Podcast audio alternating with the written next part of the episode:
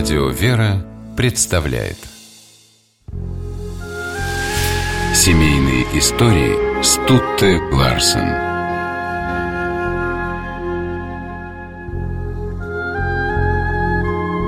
Клайв Стейплз Льюис и Хелен Джой Дэвидман говорили, что вся их жизнь была долгой дорогой друг к другу. Льюис родился в 1898 году в состоятельной семье. Мать Клайва рано умерла. Едва поступив в Оксфорд, юноша добровольцем ушел в армию, участвовал в Первой мировой, был ранен. После окончания колледжа Клайв Льюис остался в Оксфорде преподавать литературу и английский язык. Главным предметом литературных трудов Льюиса стала вера. Его богословские книги, письма Баламута, просто христианство быстро приобрели известность. Но настоящую славу ему принесли «Хроники Нарнии» – семь повестей в жанре фэнтези.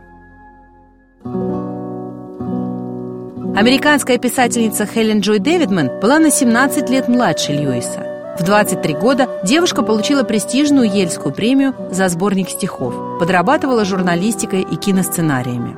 В юности Джой была атеисткой, симпатизировала коммунистической партии, вышла замуж за репортера-коммуниста Джона Грэшема. Родилось двое сыновей, но брак был несчастливым. Муж пил, изменял Джой, в конце концов он оставил жену.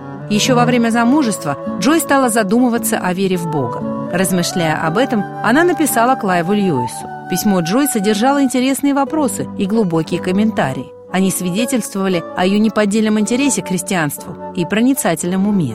Между богословом и писательницей завязалась оживленная переписка. В 1952 году Джой Дэвидман приехала погостить в Англию, чтобы лично встретиться с Льюисом.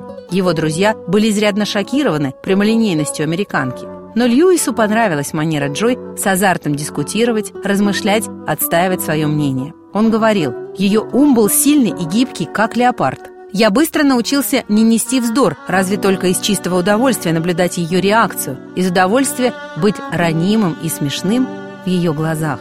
Джой восхищалась Льюисом, а подруге написала «Уже тогда я мысленно вышла замуж за него». Она обосновалась в Оксфорде, перевезла туда детей.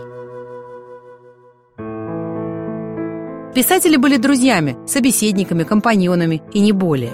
Сын Джой, Дуглас Грэшем, говорил, «Мне кажется, что Клайв довольно скоро стал испытывать к маме любовь, но ему потребовалось много времени, чтобы осознать свои чувства и особенно, чтобы принять их. Клайва и Джой подтолкнули друг к другу обстоятельства. В 1956 году английские власти отказались продлевать Джой вид на жительство. Из благородства Льюис предложил заключить брак. Это была гражданская процедура, они расписались в мэрии. А буквально через два месяца у Джой диагностировали рак кости. Вскоре она перенесла три операции. Льюис не отходил от больной. «Я никогда еще так не любил ее, как с тех пор, когда ее постигло несчастье», признавался Клайв. Он сказал Джой, что хочет настоящего брака, то есть венчания. Таинство совершили прямо в больнице. И случилось чудо. Наступила ремиссия. Любящие люди получили передышку, время, чтобы насладиться искренним неподдельным счастьем. Вместе супруги побывали в Ирландии и Греции, но угроза болезни не отступала.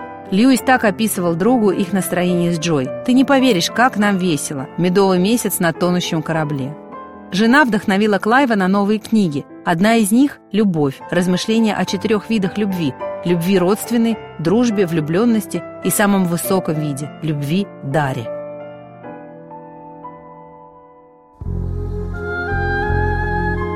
Через два года болезнь вновь дала о себе знать. В июле 1960 года Хелен Джой скончалась.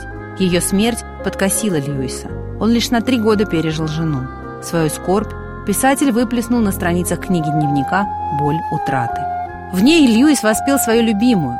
Хорошая жена соединяет в одном лице всех, кто тебе необходим на жизненном пути. Она была мне дочерью и моей матерью, моей ученицей и моим учителем, моей слугой и моим господином, верным товарищем, другом, спутником, однополчанином, моей возлюбленной. Семейные истории –